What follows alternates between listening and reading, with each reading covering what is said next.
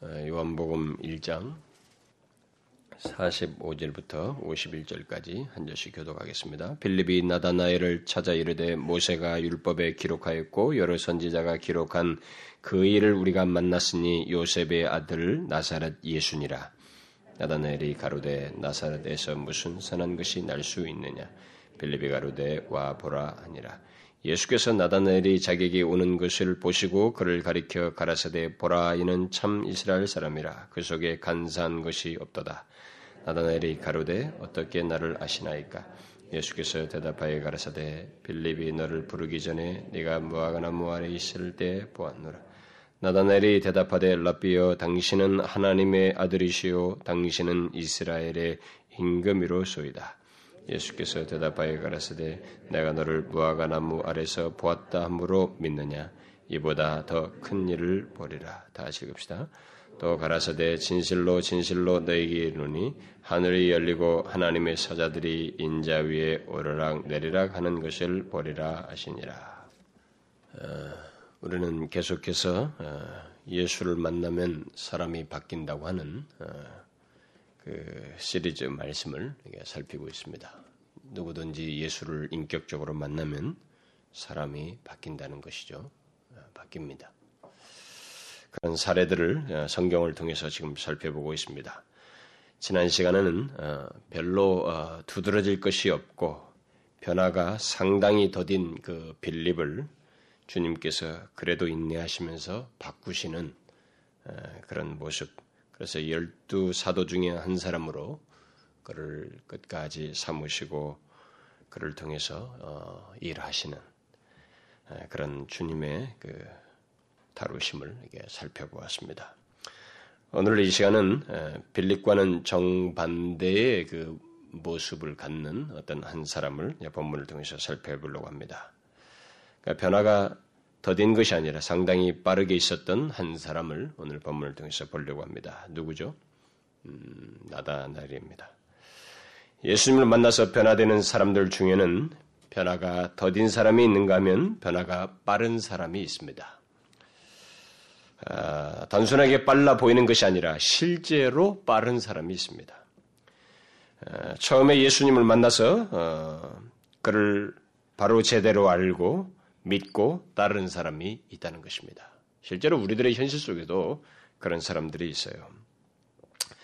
그가 바로 오늘 본문에 등장하는 나다넬입니다. 나다넬이라고 하는 사람은 어, 요한복음 21장 그 2절에 그 예수님이 부활하시고 나서 그 제자들이 그 바닷가에서 물고기 잡는 그 자리에 다시 등장하시는데 그때 그 그룹 중에 일곱 명의 제자들 중에 한 사람으로 있어서 그 이름이 잠깐 그 중에 있었던 사람으로 거론되는데 그때 그 잠깐 거론되는 것 빼고는 어, 마테 마가 누가 어, 그 어디에도 나다넬이라는 사람의 이름이 나오지 않습니다.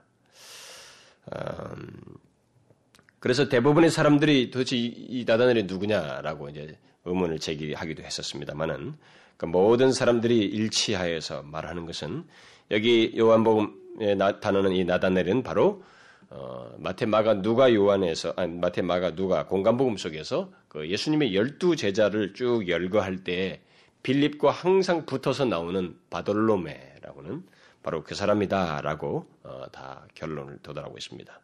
그렇게 하는 데는 뭐 거의 어, 확실한 그런 증거들이 어, 성경에 있기 때문에 그렇습니다.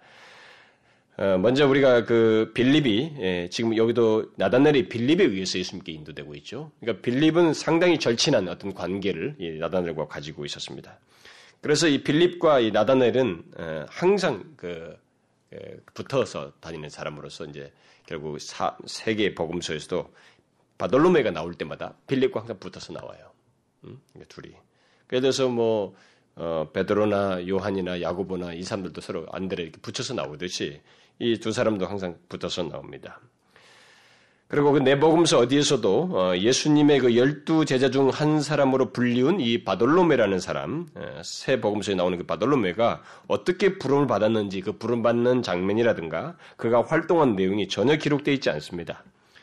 어, 그리고 이 바돌로메라고 하는 이름은 이 바는 아들이란 뜻이거든요. 그러니까 돌로메의 아들이다.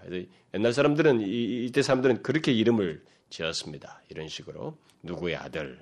예, 그래서 이름이 그 바돌로메인데 그러니까 그렇게 누구의 아들로서 이름이 있는 것이고 또 다른 이름으로서 나다넬이 있다는 것이죠.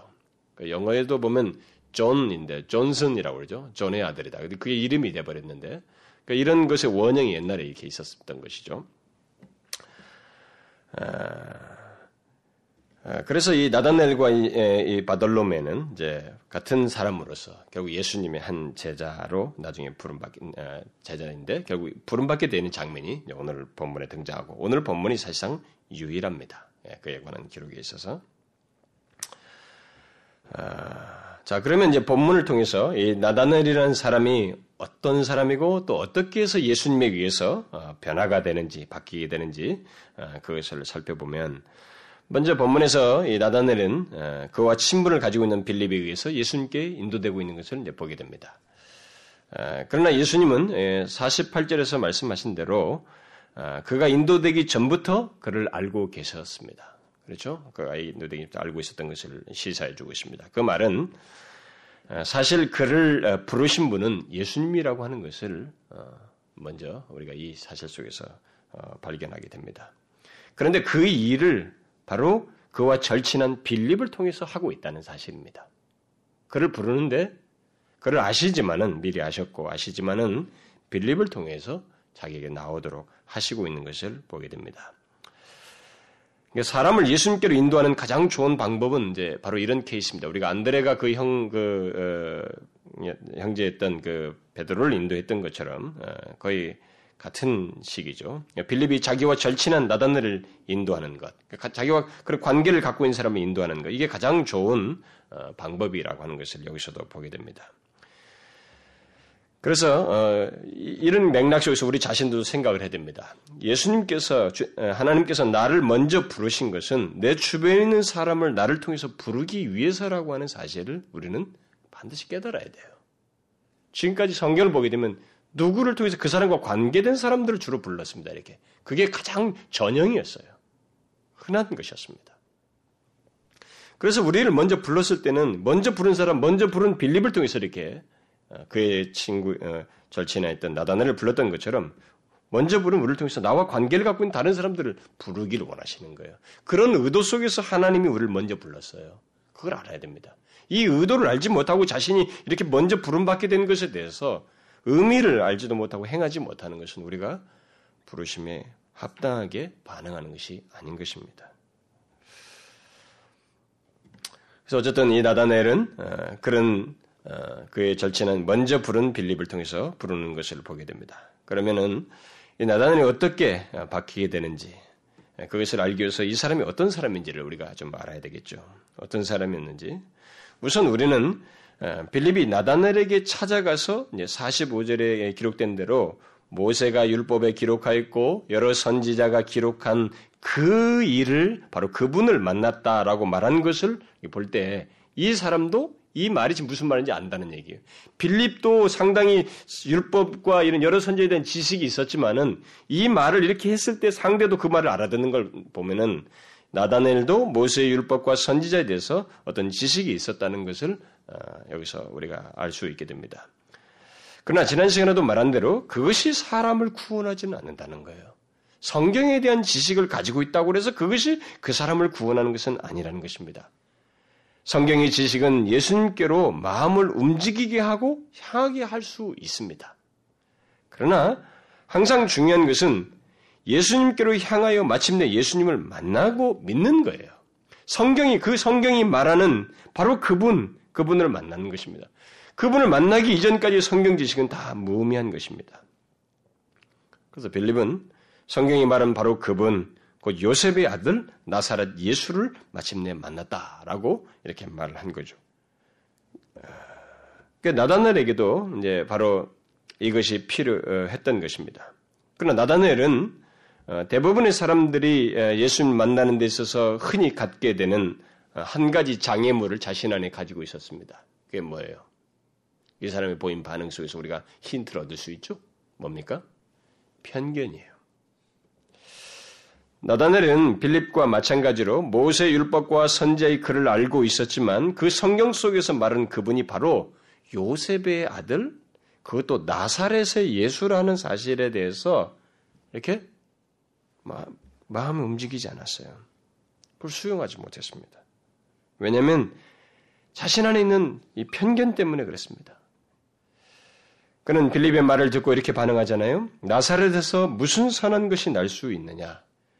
그는 성경이 예언한 메시아에 대해서 지식을 가지고 있었지만 자신의 편견으로 인해서 이 땅에 오신 메시아 나사렛 예수를 받아들이지 못했어요. 그가 생각하는 메시아는 그래도 성경에도 그런 내용들이 있죠. 음, 예언된 것인데 그쪽에 건 뭐예요? 바로 예루살렘에서 오셔서 어, 떤 영광 중에 오셔서 또 예루살렘에서 다스리시는 그런 분. 그럼 그런 것이 예언되어 있거든요. 선지서에. 예루살렘 다스릴 분으로. 그러니까 예루살렘에서 다스릴 그런 분. 그 최소한 예루살렘에서 활동하시고 그것으로부터 오셔야 한다는 생각이 이 사람에게 더 크게 비중을 차지했던 것입니다. 그런데 무명한 시골 나사렛 출신이라는 것. 게다가 당시 지중에서 갈릴리로 가기 위해서는 이, 이곳을 격려하게 되는데 여기서 경, 중간에 머물기도 하고 해서 묵고도 가게 되는데 그러다 보니까 여가 조금 부패했던 좀 좋지 않은 그런 이미지를 가지고 있는 시골로서 그들에게 아마 인식됐던 것 같습니다. 그렇게 나타내는 이게 거기서 뭐가 선한 것이 나겠느냐 이런 편견을 가지고 있었던 것입니다. 그래서 결국 그는 그런 편견으로 인해서 빌립이 증거한 예수를 못 받아들인 것입니다. 첫, 첫, 첫 장면에서요. 그걸 수용하지 못하고 있습니다. 근데 그 정도의 편견은 당시에 사실 만연되어 있었던 것입니다. 그래서 바리새인들도 예수님을 염두에 두고 갈릴리에서 선지자가 나지 못하였느니라. 아니 갈릴리에서는 지금까지 선지자가 난 적이 없다 그러면서 예수님이 그쪽 출신이라는 것에 대해서 아주 깡그리 무시해 버렸어요. 이런 편견이 그들에게는 아주 팽배해 있었습니다. 서로 지역에 대한 편견들이 있었던 것입니다. 그런데 그런 모습은 사실 뭐 이런 식의 편견은 오늘날 우리들에게도 있죠. 어떤 식의 편견이든 예, 편견은 우리들에게도 굉장히 있죠. 그래서 우리 주변에도 보면은 어, 어, 당대에도 이렇게 예수님에 대해서 이런 편견을 어, 가지고 거부했던 것처럼 우리 주변에도 보면 기독교에 대한 편견을 가진 사람들이 굉장히 많습니다. 여기 우리 밖에서 전도에다 보면 자신들이 뭐 알지도 못해요. 근데 어디서 주서들은 몇 가지 지식을 가지고 기독교에 대한 강한 편견 그리고 예수 믿는 사람들에 대한 편견, 심지어 목사에 대한 편견, 또 예수 믿는 것 자체에 대한 편견, 무슨 헌금에 대한 편견, 뭐 심, 지어 기독교가 서양에서 왔다고 그러면서 동서양을 나누면서 그런 편견을 갖고 그래서 예수님에 대해서 듣지 않고 그를 영접하지 않으려고 하는 그런 사람들이 굉장히 많습니다. 아, 그러나 그런 편견은 반드시 극복돼야 돼요. 그 편견의 지배를 받고 극복하지 못하게 되면 그 사람에는 기회가 떨어져 나는 주님을 만날 기회를 얻지 못하게 되는 것입니다. 편견은 극복돼야 돼요. 어떻게 극복돼야 됩니까? 우리를 통해서요, 여러분. 누군가 전하는 사람을 통해서 편견이 극복될 수 있습니다. 어떻게 해요? 이 본문의 빌립이 나다넬에게 뭐라고 말합니까? 와 보라는 거예요. 와 보라고 말함으로써 그의 편견을 다루고 있습니다. 그러니까 편견을 깰 수 있는 좋은 방법은 그것을 극복할 수 있는 길은 와서 보게 하는 것이라는 거예요. 뭡니까? 정직하게 네가 지금 가지고 있는 그 편견의 실제를 확인해 보라는 거예요. 빌립은 많은 설명을 하기보다 그가 와서 보는 것이 그의 편견에 대한 대답이 될 것이라고 판단을 하고 그에게 와서 보라고 한 것입니다. 종종 우리들은 어떤 사람을 그리스도께 인도하려고 할때 아, 강한 편견과 그 자기 판단을 가지고 예수님 우리가 전하는 예수 그리스도에 대해서 거부하는 사람들을 많이 만나게 됩니다. 그때 우리들이 그런 사람들에게 할 수 있는 것은 와 보라고 하는 거예요. 다시 말해서 당신이 생각하는 대로 정말 그러한지 나와 함께 가서 한번 확인해 보라는 거예요. 정말 예수가 그런지 한번 확인해 보라는 거예요. 예를 들어서 주다 벤허 영화 배너 영화 그 감독 그 작가처럼 말이죠. 감독 자기도 그것을 예수에 대해 부인하다가 그 발견한 거 아니에요? 그 성경을 찾다가. 그러니까 한번 와봐라 말이죠. 성경을 찾아봐라 말이지. 정말로 그런지, 네가 맞는 대로 그런지 한번 와보라 말이죠. 확인해 보라고.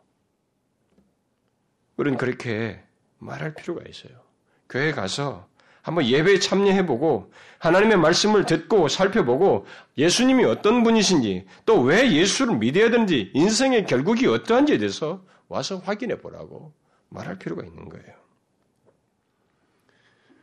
우리는 편견에 찬 이 세상 사람들에게 또 편견 속에서 아직 예수를 만나지 못한 사람들에게 빌립처럼 말을 해야 합니다. 말할 필요가 있어요. 와서 예수님이 어떤 분이신지 알아보고 그를 만나보라고 오늘 담대하게 말할 필요가 있습니다. 왜냐하면 모두가 사실상 편견에 사로잡혀 있거든요. 아, 본문에서 나다넬은 와 보라는 이 빌립의 말을 듣고 참 놀랍게도 어, 예수님께로 향합니다. 그러니까 이 사람은 이 빌립의 권면을 통해서 편견이 극복되어지고 있는 장면이에요. 그런 모습은 그가 완악한 사람은 아니라고 하는 것을 여기서 어, 보게 됩니다. 오히려 순전한 사람이라는 것을 보게 됩니다. 실제로 주님은 자기에게 오는 나다네를 보고 그는 참 이스라엘 사람이요 그 속에 간사함이 없도다 이렇게 그런 평을 하셨습니다. 결국 주님은 그가 어떤 사람인지를 이 말씀을 통해서 말을 해준 거죠. 그러니까 이 평가 속에서 주님은 나다넬이 어떤 사람인지를 말하는 두 가지 사실을 말해주고 있죠. 하나는 그는 참 이스라엘 사람이고 또 하나는 그 속에 간사함이 없다. 그런 사람이다. 이렇게 말해주고 있습니다. 예수님을 처음 만났을 때 바로 이런 평가를 받는다는 것은 굉장히 놀라운 얘기입니다. 어떤 사람이 그런 사람 평, 그런 평을 받기가 쉽지가 않거든요. 그런데 여기서 중요한 것은 바로 그런 사람도 예수님에 의해서 고침받아야 한다는 사실이에요. 예수님께 인도되어야 하고 그도 고침받아야 한다는 것입니다.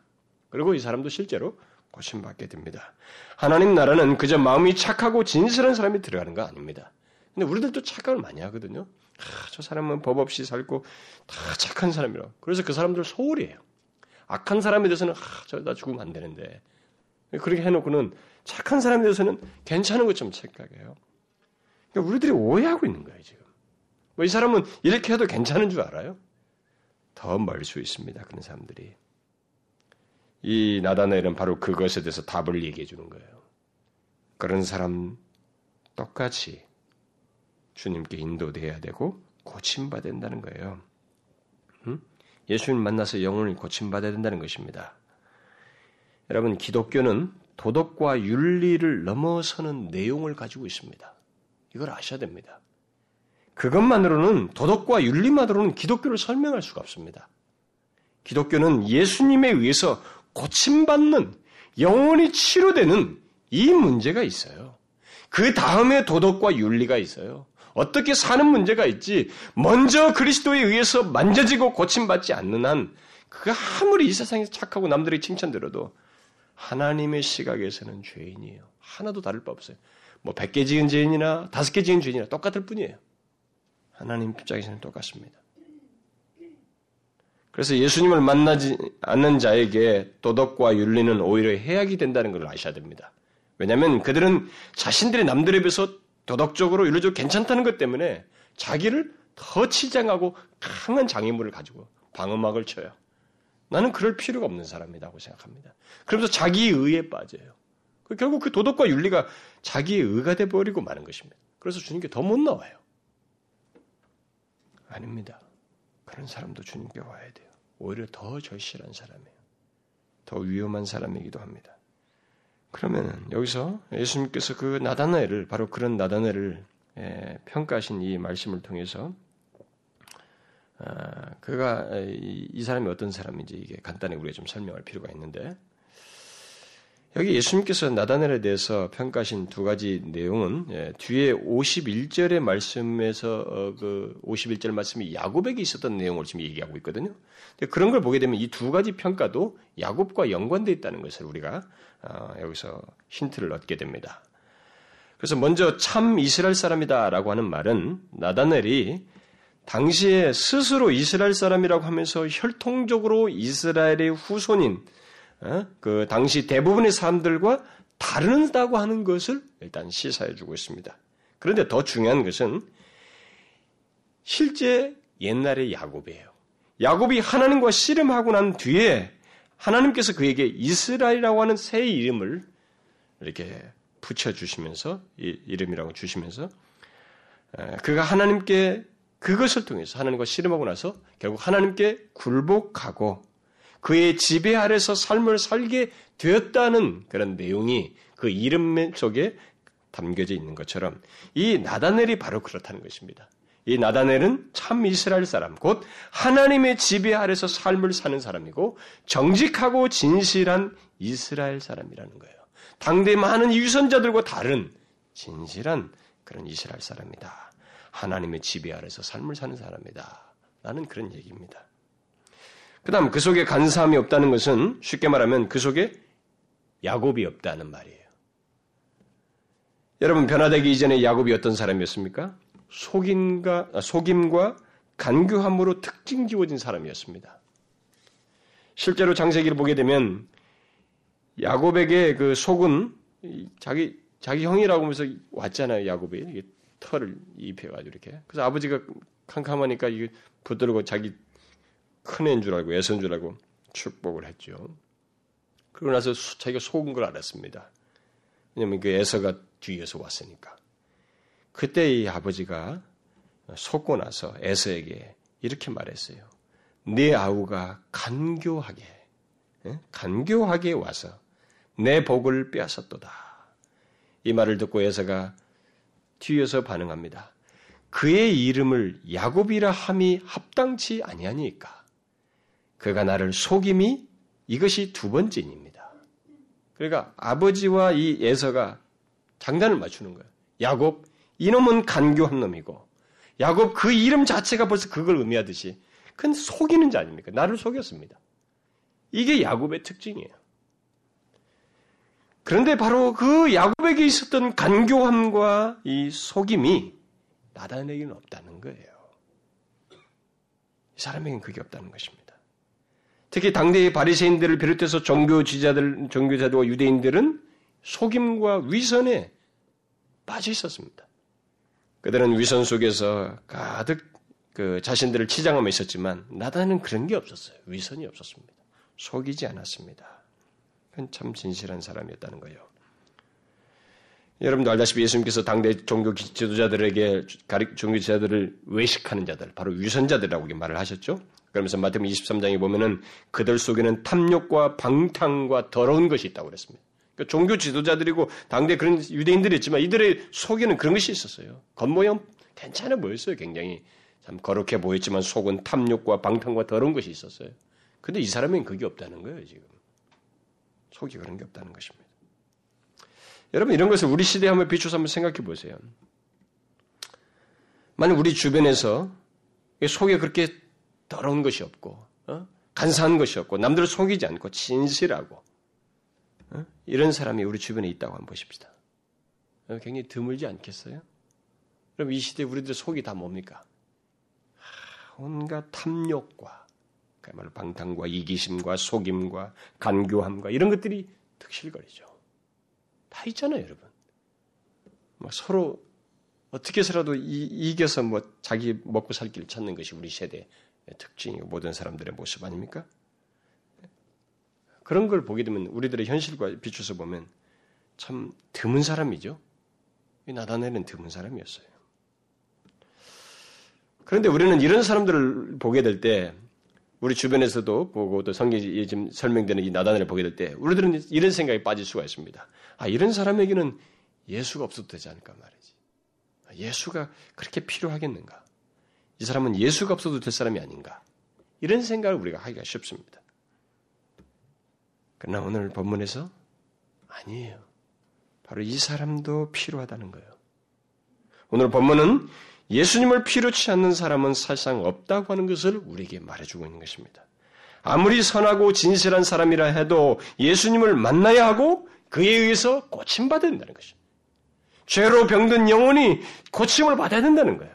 그렇지 않고서는 그 누구도 그 병든 영혼이 고침받을 수 없고 구원받을 수 없다는 것입니다.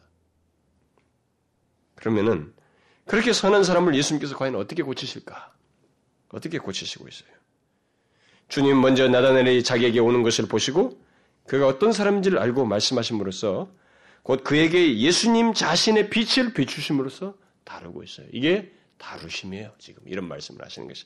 그가 어떤 사람인지 어떤 상태에 있는지를 빛을 비추심으로써 예, 그를 다루시고 있는 것입니다. 본문에서 우리는 나다넬이 예수님께서 자기에 대해서 말씀하신 것을 듣고 놀라서 말을 하고 있어요. 어떻게 나를 아십니까? 어떻게 나를 아십니까?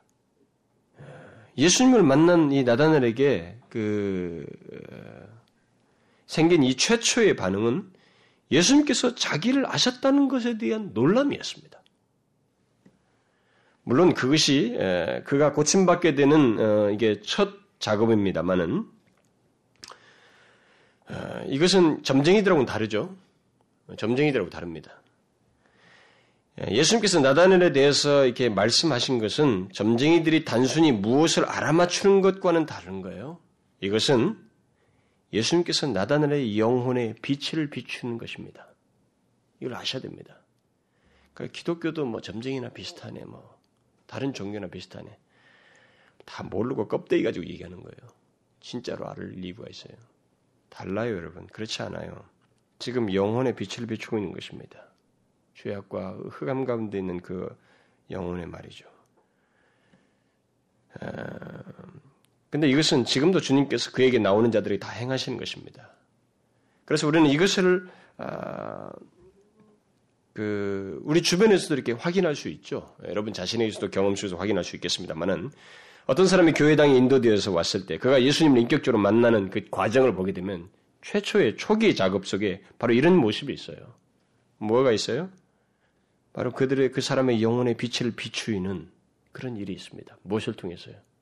이때 예수님께서는 직접 말씀하셨지만 오늘날은 그분의 말씀을 통해서요. 하나님 말씀이 전파되어질 때, 증거될 때 그 말씀을 듣고 영혼이 비추어져요. 놀라는 것입니다. 어떻게 알겠지? 어떻게 나를 아는가? 지난주에 어디 여기 무슨 어, 한 미국의 신학교 교장이 학장이 와서 강의를 하는데 목사들 모인 데서 설교를 제대로 한 것을 측정해 보려면 성도들이 누가 나 내 상황을 저 사람에게 말해줬는가? 어떻게 나를 다 알지? 누가 나를 고자질했는가? 어떻게 목사가 저희 나의 꼭 내 상황을 저렇게 다 알아맞추는 설교를 하는가? 이런 반응이 와야 그게 제대로 설교하는 거예요. 성경이 본래 그런 말씀을 통해서 그렇게 역사한다는 것입니다. 근데 최초의 작업이 그 사실 그게예요. 말씀을 듣고 사람들이 놀람이 생기는 것입니다.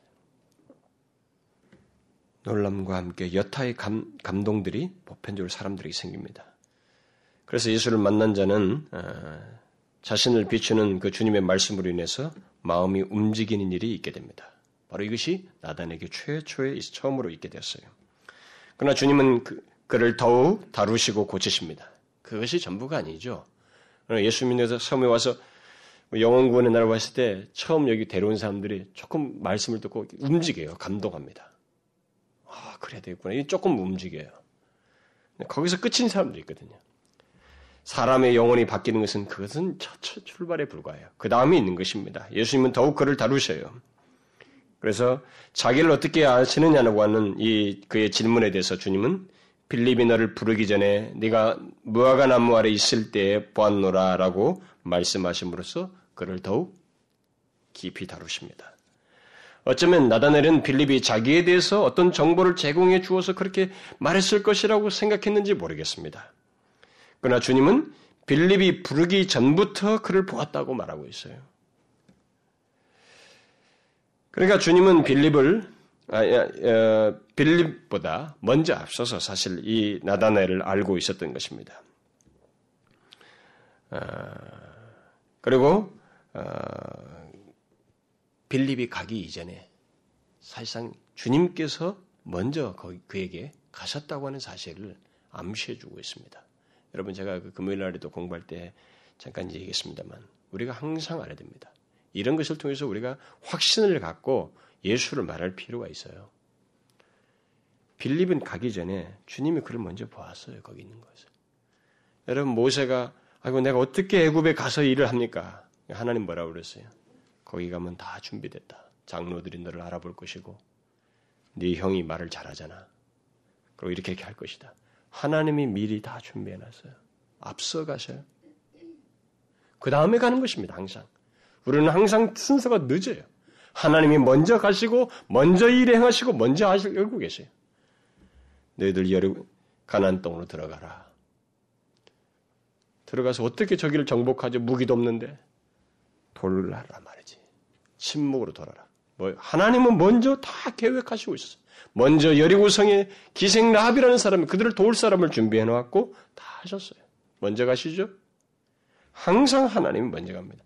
그래서 여러분과 제가 복음을 누구한테 전할 때도 나보다 앞서서 그에게 먼저 가셔요. 그걸 아십니다. 이것을 우리가 알아야 돼요. 그래서 빌립이 부르기 전에 내가 그를 보았다. 그 다음에 주님은 무화과나무 아래에 있을 때 너를 어, 이미 보았다고 또 말을 하죠. 어, 이렇게 말하면서 그에 관해서 모든 것을 알고 계시다고 하는 것을 말해주고 있습니다. 당시 무화과나무는 우리나라의 그 정자와 같이 이렇게 그늘진 곳에서 사람들이 보통 쉬기도 하고 또 조용히 기도하고 묵상하는 그런 장소로 사용했었습니다. 그러니까 나다네는 무화과나무 아래서 기도하며 묵상했던 거예요. 그렇다면 주님은 그에 대해서 모든 것을 아는 것을 넘어서 그 마음의 성소까지 뚫고 들어가셨다는 것을 시사해 주는 것입니다. 결국 예수님은 나다넬이 무화과나무에서 혼자 하고 있는 것까지 살펴 아시고 그를 측정하시고 판단하시고 있다는 거예요. 여기서는 아주 중요한 사실을 우리에게 말해줍니다. 그러니까 주님은 우리들이 이렇게 많은 사람들이 함께 모여서 예배하는 이 상황에서도 여기 참여하는 우리 각 사람의 일리를 알 뿐만 아니라 주님은 나다넬이 혼자 있을 때에도 그가 위선과 간사함이 없는 것을 보고 아셨던 것처럼 여러분과 제가 혼자 있을 때, 혼자 시간을 보냈을 때, 보내고 있을 때 내 마음속에 위선이 있는지 간사함이 있는지를 아신다는 거예요. 그걸 보고 측정하신다는 것입니다. 우리는 이걸 명심해야 돼요. 우리들 이렇게 모여서 예배하고 주일날 교제할 때는 우리들끼리 사실 위선할 시간이 없습니다. 그렇죠? 여기서만큼은 아주 우리는 서로 관리를 잘하죠. 저, 저부터가 예, 아마 달라지겠죠. 여기서는 잘합니다. 그러나 우리가 혼자 있을 때, 나 혼자 시간을 보낼 때, 그때 내게 내 속에 간사함이 없고 하나님의 지배를 받는 사람으로서의 모습을 갖는 것은 또 다른 문제예요. 주님은 그것도 아시고 있는 거예요. 그 사람의 마음의 성소로까지 뚫어보고 계셨던 것입니다. 여러분과 저는 이 사실을 알고 있어야 됩니다. 나다넬은 놀랬습니다. 이 사실로 인해서 크게 감동을 받았어요. 놀랄 뿐만 아니라 크게 감동을 받았어요. 그래서 반응을 하죠. 감동이 찬 반응을 합니다. 그의 중심을 깨뚫어 보시는 주님의 말씀을 듣고 그는 나사렛 예수에 대한 편견이 깨어지고 오히려 그 나사렛 예수를 바로 메시아로 믿게 되는 반응을 하게 됩니다. 그래서 이렇게 고백하죠. 라비오, 당신은 하나님의 아들이시요, 당신은 이스라엘, 이스라엘의 임금이로소이다. 그가 예수님을 하나님의 아들이라고 말한 것은 나사렛 예수가 바로 요셉의 아들인 육신을 입고 신 그분의 신성을 인정하는 거예요. 바로 그분이 바로 하나님이라고 말하는 거예요.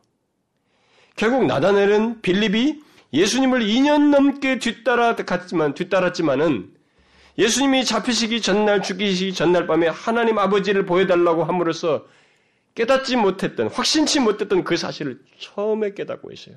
처음에 믿고 고백하고 있습니다. 굉장히 변화가 빠른 사람이에요.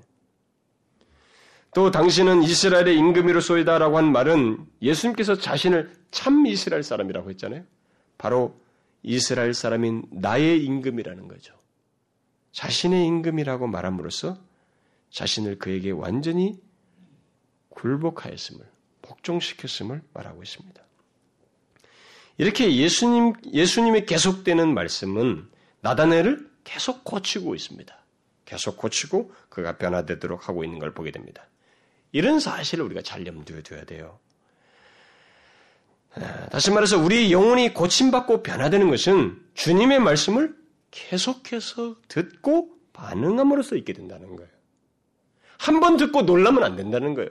아, 나의 자신을 알아봤구나. 그 한 번 듣고 감동받고 끝나면 안 된다는 거예요. 계속되는 말씀을 통해서 우리가 변화가 된다는 거예요. 변화가 더딘 빌립도 그랬잖아요. 변화가 더딘 빌립도 예수님의 말씀을 계속해서 따르면서 들었기 때문에 변화가 된 거 아니에요? 이것을 우리가 알아야 됩니다. 우리 중에서도 변화가 더딘 사람과 빠른 사람, 그 점점 뒤로 물러가는 사람과 점점 앞으로 나아가는 사람의 차이가 있어요. 그게 뭡니까?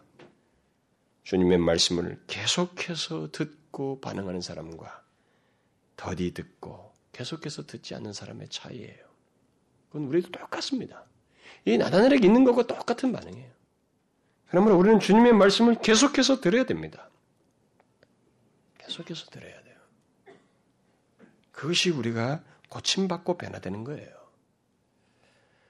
그러나 참 이스라엘 사람이요 그 속에 간사함이 없는 나다넬에 대한 예수님의 다루심은 여기서 끝나지 않습니다. 굉장히 중요한 거. 그 예수 이 육신을 입으신 그분을 그렇게 인정한 것을 그는 굉장한 고백을 한 사람이에요. 굉장한 믿음을 드러냈습니다. 그러나 그의 다루심은 여기서 끝나지 않습니다. 주님은 나다넬이 감동하며 그렇게 그 믿음을 고백한 것만으로 흡족할 법한데도 흡족하지 않고 주님은 그를 더욱 고치시고 더욱 풍성한 은혜로 이끄시기 위해서 다음에 말씀을 하셔요. 그래서 50절에 보니까 나단에게 먼저 이렇게 말합니다. 내가 너를 무화과 나무에서 보았다 함으로 믿느냐? 이보다 더 큰 일을 보리라. 이 말씀은 나다넬이 예수님 만나서 알고 누려야 할 것이 더 있다는 거예요.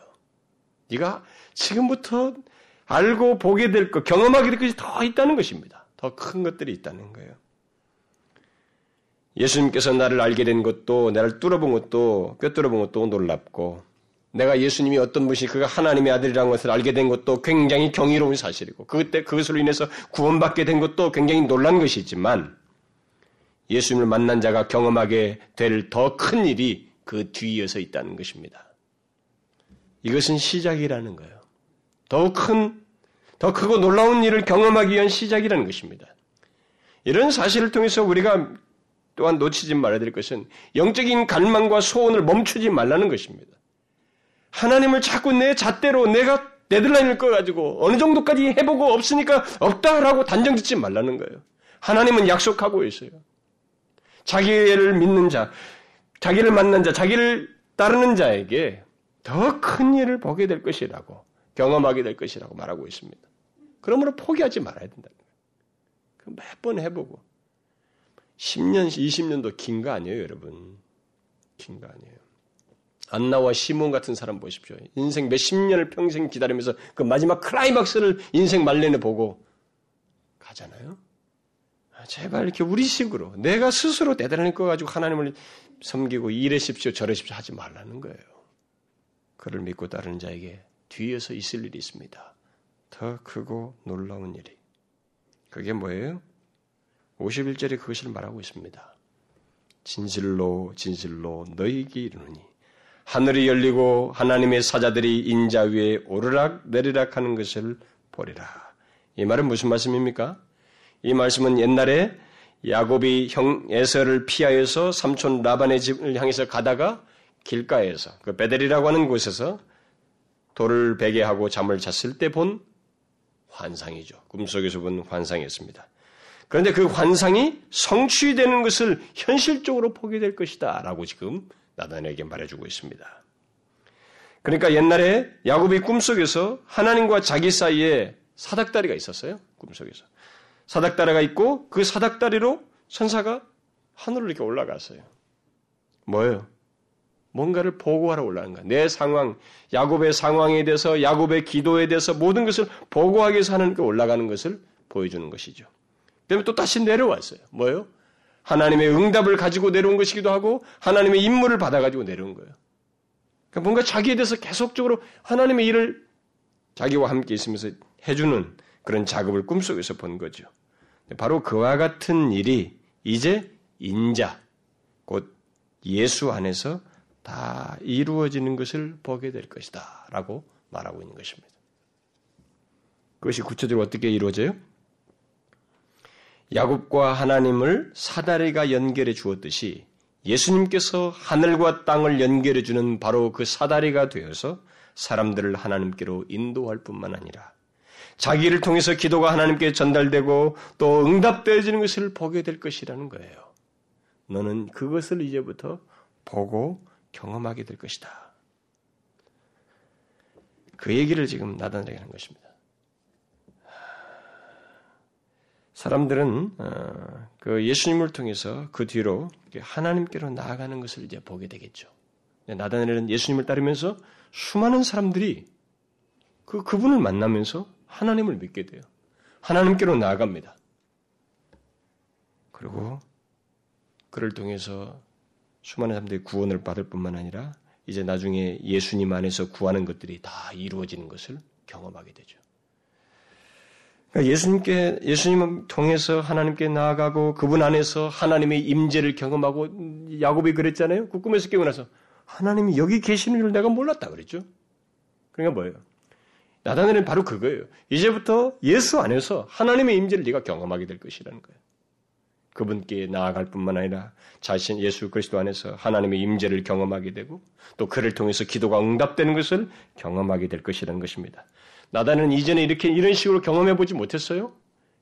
예수를 통해서 이런 풍성한 하나님을 만나고 하나님께 나아가고 임재를 경험하고 그를 통해서 기도가 응답되는 것을 경험해 보지 못했습니다. 근데 이제부터 이것을 경험하게 될 것이라는 거예요. 그래서 요한복음 14장에서 예수님께서 돌아가시기 전에 너희는 내 이름으로 무엇을 구든지 내가 시행하리라라고 말씀하셨는데 바로 그런 내용을 일찍이 나단에게 하신 거예요. 실제로 그 뒤로 나단엘은 자기와 하나님을 연결시켜 주시는 예수님, 또 많은 사람들을 하나님께로 인도하시는 예수님, 더 나아가서 오순절 성령 강림 이후에 자기의 증거를 통해서 또 자기의 기도를 통해서 그 일을 행하시는 하나님, 이 예수님께서 자기 약속하신 것을 행하시는 것을 보고 경험하게 되는 거죠.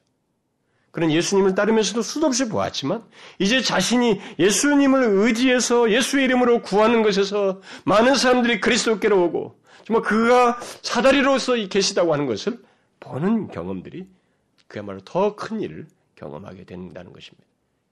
경험하게 됐겠죠. 왜냐하면 그가 사, 도행전에 보게 되면 오순절 성령 강림을 기다리는 그 무리 속에 있거든요. 그리고 이 사람 또한 계시록에서 말한 것처럼 새 예루살렘 성의 한 기초의 이름에 이 사람의 이름이 기록되었을 것을 말하고 있기 때문에 그렇습니다. 전해져 오는 말에 의하면 이 나다나엘은 페르시아와 인도로 가서 복음을 전하였고 또 아르메니아에 가서도 복음을 전하였다고 합니다. 그리고 전해진 말에 의하면은 뭐 정확성이 좀 떨어진 뒤 두 가지 설이 있습니다만은 한 설은 십자가에 달려서 순교를 당했다고 하기도 하고 또는 한 가지 얘기는 묶인 묶인 채 어떤 자루에 넣어져서 바다에 내 던져졌다고 하는 얘기가 있습니다. 아, 그는 간사함이 없고 참 이스라엘 사람으로서 예수를 만남으로써 결국 이렇게까지 바뀐 거예요. 자신의 삶이 자기 혼자 고민하고 혼자 고독하고 이렇게 혼자 수, 수 양하고 그런 정도에서 멈추는 것이 아니라 예수 그리스도의 능력을 덧입고 그분 안에서 하나님의 임재를 경험하며 그의 이름으로 구하는 것이 이루어지고 수많은 사람들이 하나님께로 돌아오는 일을 경험하는데 사용되어지고 도구로 사용되어지는 그래서 초대교회 한 기초석이 되는 것을 이 사람이 경험했다는 것입니다. 그야말로 주님의 말씀대로 그런 것을 경험하게 된 것이죠. 자, 우리가 참 이스라엘 사람이요 속에 간사함이 없는 이 사람을 통해서 우리가 배우게 되는 것이 무엇입니까? 몇 가지만 요약하면 예수께 나오는 데는 편견이 없어야 된다는 것입니다. 편견을 일단 주님께 나옴으로써 극복해야 된다는 것입니다. 또 다른 하나는 아무리 참 이스라엘 착한 사람이고 선한 사람이라 할지라도 예수님을 만나서 변화되어야만 하고 만일 변화되지 아니하면 천국 백성이 될 수 없고 예수 안에서 하나님의 임재를 경험할 수 없다는 것입니다. 이 세상에 고침받지 않아도 되는 사람은 한 사람도 없다는 것이에요. 아무리 착해도 예수를 만나서 고침받아야 됩니다. 왜냐하면 우리 모두 죄로 인해서 우리 영혼이 병들어 있고 죽어 있기 때문에 그렇습니다. 그리고 또 예수님께서 계속해서 말씀하심으로써 우리의, 우리를 더욱 깊이 만지시고 고치셨던 것처럼 주님의 말씀을 계속 들어야 됩니다. 여러분, 정말로 그러셔야 돼요. 여러분들이 어떤 이유를 대든 그 이유는 여러분 주님 앞에서 하기에는 여러분들이 다 핑계거려 받게 되지 않아요. 여러분과 저보다 더 탁월하고 더 우월한 위치에 있고 더 바쁜 위치에 있어도 우리보다 더 주님을 진실하게 섬기며 말씀을 사모하고 예배하고 주님을 위해서 평생의 삶을 살았던 사람들이 수두룩해 있습니다. 역사 속에. 우리는 그런 것을 통해서 우리 자신들을 좀 볼 필요가 있어요. 우리는 말씀을 비춤으로써 고침받는다는 사실을 알아야 됩니다. 예수님은 그렇게 해서 우리를 고치셔요. 육신의 질병은 한 번의 기적을 통해서 고치시기도 하지만은 병든 영혼을 고치시고 왜곡된 인격을 고치시는 데는 계속적으로 말씀을 하심으로써 계속적으로 말씀을 듣게 함으로써 고치신다고 하는 것을 잊지 말아야 돼요. 그래서 드려야 됩니다. 계속해서 말씀을 드려야 돼요.